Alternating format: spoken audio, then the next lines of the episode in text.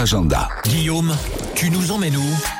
Direction Chamonix avec un spectacle son et lumière ce soir au niveau du tremplin de saut ski du Grépon.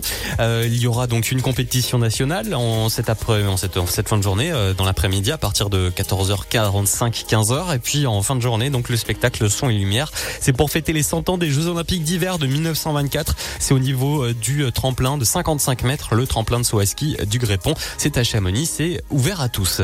Autre sortie à faire dans les deux Savoie direction Cluse avec un spectacle spectacle pour la bonne cause. Euh, c'est l'association Arve Solidarité qui propose ça. Alors Arve Solidarité, c'est une association euh, qui est basée dans la vallée de l'Arve et qui récolte et assure la distribution de denrées alimentaires aux bénéficiaires.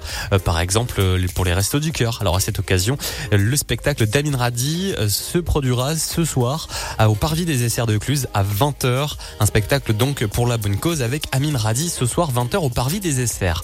Autre sortie à faire dans les deux Savoies, nous allons à Thiers.